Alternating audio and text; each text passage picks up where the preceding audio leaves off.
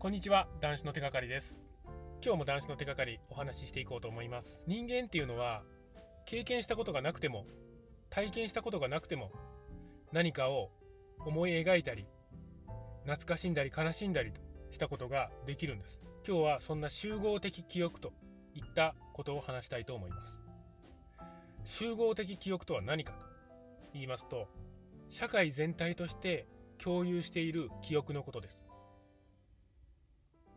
例えば日本は昔古き良き時代があったと。戦後の時代みんながみんなが助け合ってみんながお互いを認め合って一緒に力を合わせて生きてきたといった時代。こういったイメージってありますよね。戦後の下町を題材にした映画とかそういうもので私たちはああの時代ってそういう風だったんだ。古き良き今にはない人情がある世界だった社会だったんだといった風なことを社会として学んでるんです。当然その時代っていうのは私は生きていません。生きてはいないんですけどもそうだったんだろうなっていう思いが私の中には埋め込まれています。集合的記憶。言ってみればまあ吸い込みと刷り込みといったものでしょうか。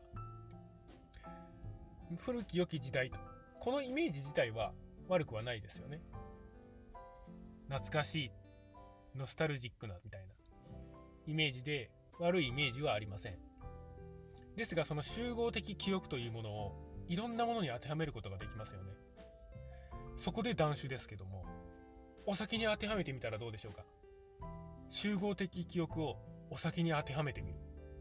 たくさん出てきますよ。仕事終わりの一杯。大人になったらお酒だ。とりあえず酒だ。花見にはお酒だ。休日にはお酒だ。美味しい料理にはお酒だ。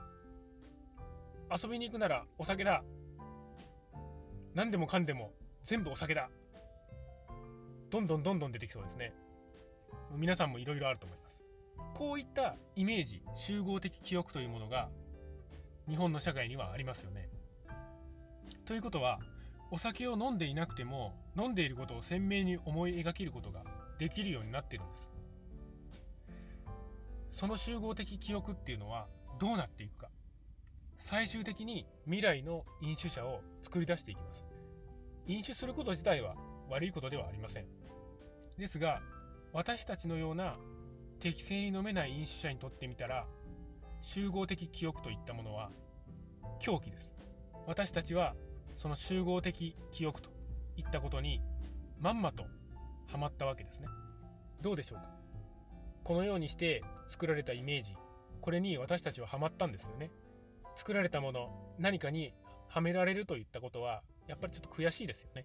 そういったところで悔しいと気づいたところで自分で自分を納得させられる体験を作っていく。シラフの体験を重ねていくと。このシラフの体験自分のシラフの体験というのは集合的記憶ではありませんよね。自分だけの記憶です。自分だけの記憶。